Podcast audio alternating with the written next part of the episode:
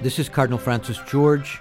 I invite you to join me for the next few minutes to reflect with Father Robert Barron on the Word of God, which is the Word on Fire. Word on Fire Catholic Ministries is a nonprofit ministry at the forefront of Catholic evangelization, using new media to spread the faith on every continent. Father Barron challenges us to open our hearts to the Word on Fire, which is God's word of love for each of us. If our hearts are open, the Lord can change and transform us so that we might speak with love about the one who is love. The global benefactors of Word on Fire, with the support of the Archdiocese of Chicago, now present Word on Fire. Peace be with you. Well, friends, we have this year the special privilege of celebrating the feast of the presentation of the Lord on a Sunday. And it gives us the opportunity to reflect a bit more fully on this very interesting, very important feast. The story of the presentation, you know, is found in the Gospel of Luke. And Luke is massively interested in the temple. In fact, his gospel begins in the temple. Remember the story of Zechariah and the angel? And it ends in the temple. The disciples, after the resurrection, going to the temple and praising God constantly. And then throughout the Gospel of Luke, a lot of temple references are made.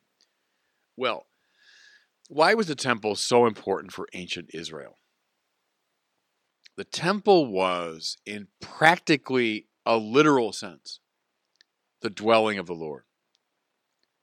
Of all the mountains of the world, we hear Yahweh preferred Mount Zion, the locale of the temple. There he had chosen to live.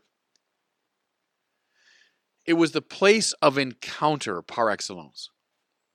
It was the meeting place of God and human beings. Therefore, at the temple, Israel was most itself, most in touch with its mission to bring the worship of the true God to the whole world. The temple was also a new Eden.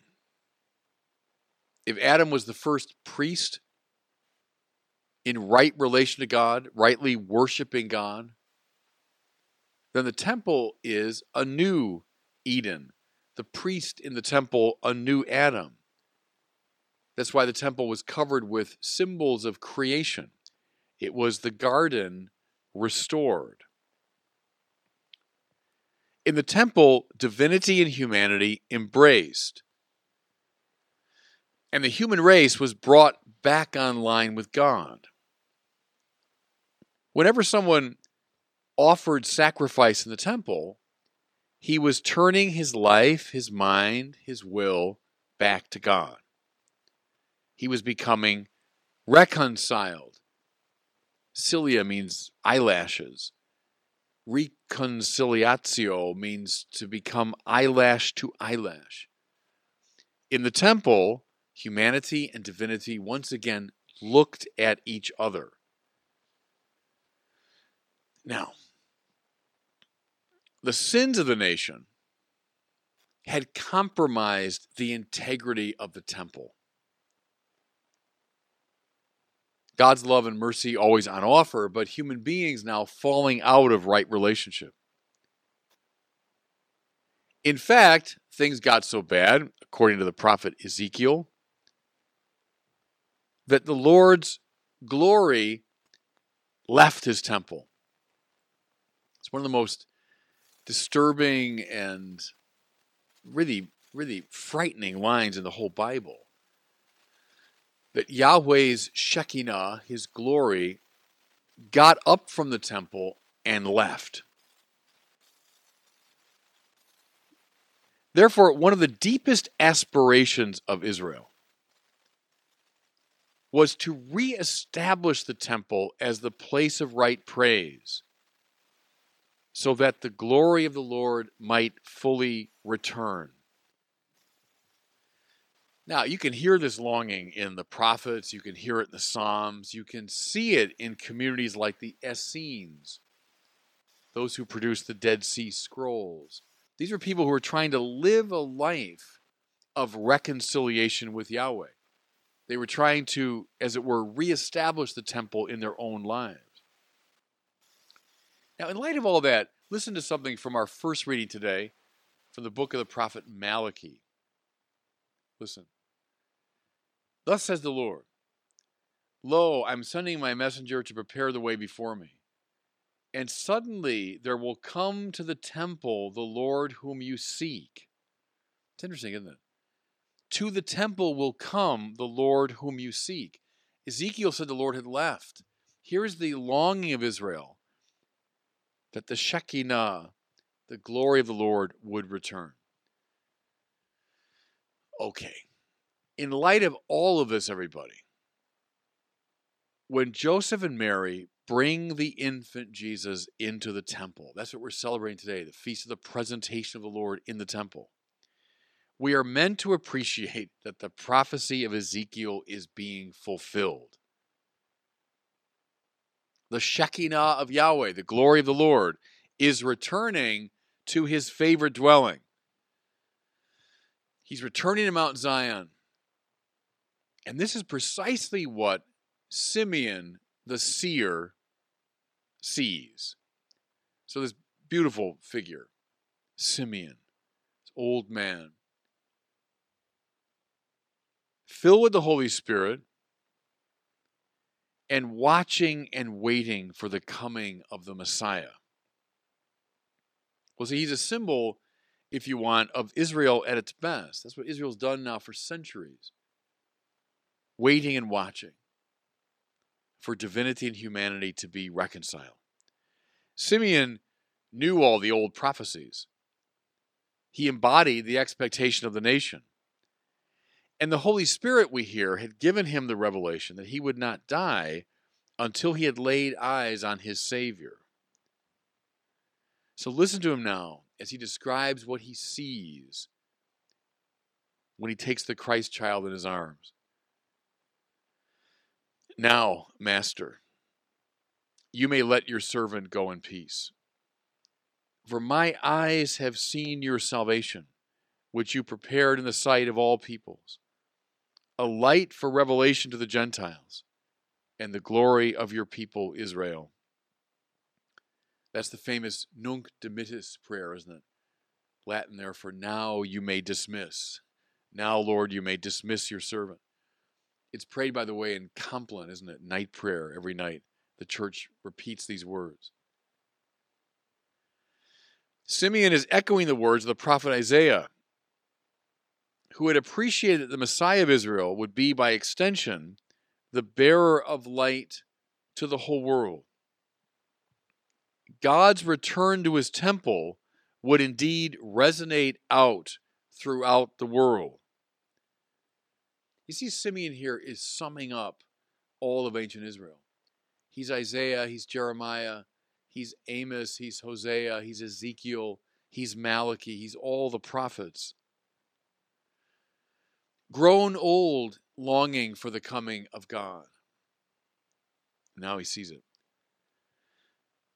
How wonderful, by the way, that this old man does not, as many old men do, dwell on the past but rather on the future. He's captivated by this child who will be light for the Gentiles and the glory of his people Israel. Now, there's more to this story than the return of the Lord to his temple. So that's true. That's true. It's Yahweh coming back to his holy temple. But mind you, he comes to his temple precisely in human form. Indeed, in the form of a little baby. The Son of God, having taken to himself a human nature, is presented to the Father. And thereby, listen now, the human race is brought back online. See, there are two things I want you to see, and they're, they're moving in tandem. God returning to his temple, yes, but also he's returning in human form, which means he's oddly coming up to his temple as someone who's going to make a sacrifice. The Son of God, having seized humanity, now brings humanity back online. God, as it were, forming us in the right worship of God. Does that make sense? It's the, it's the poetry and paradox of Christianity. This little baby, both divine and human, is the reconciliation of divinity and humanity. Therefore, he is the very essence of temple sacrifice. Now, keep pressing, keep pressing. See, this feast has all kinds of resonances. At the climax of his life, this baby, now come of age, would enter this same temple again. This time, he would pass judgment on it and declare his own body as the new temple. A few days later, on the cross, he would perform the final temple sacrifice. Watch, watch, doing the same thing, offering himself to the Father, even as he bore the sins of the human race. So, in this great act of temple worship, he was bringing all of his human brothers and sisters down through the ages back online with him. Now, a final step. The presentation of Jesus in the temple, which is perfected on the cross, is represented every time that the Mass is celebrated. The Mass is certainly a festive meal. It's the moment when God feeds his people with his very body and blood. And we've explored that before. It's certainly a very important dimension of the Eucharist. But, but, the Mass is also a sacrifice. For it involves the offering of Jesus' body and blood to the Father.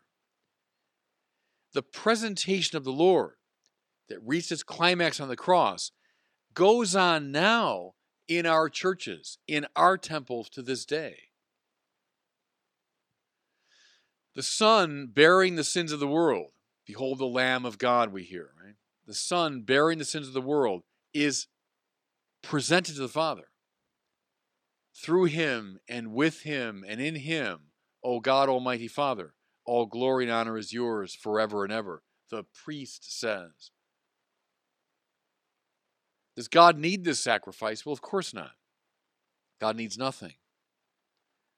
But our salvation is affected through it. Our salvation is affected through this presentation by which we are brought back to the Father through the Son. This is why we say with Vatican II that the, Mass is the source and summit of the Christian life. It affects even now, applies even now, the salvific power of the cross, which is the climactic fulfillment of the presentation. You know, just finally, the Mass is referred to as Eucharist, which means thanksgiving. Listen to what Luke says about the prophetess Anna, who was also at the temple on the feast of the presenta- on the day of the presentation. Upon seeing the Christ child, listen, she gave thanks to God and spoke about the child to all who were awaiting the redemption of Jerusalem. Friends, that's our task and our privilege even now. Every time we gather for the Eucharist, this great act of thanksgiving. All of this is implied in this great feast of the presentation. And God bless you. I hope you were moved today by the word on fire. I pray that together we might become a people on fire with love for God and neighbor here in Chicago and wherever these words are heard. Until we join Father Barron again next week, I'm Cardinal Francis George, and I pray that God will bless you and those you love.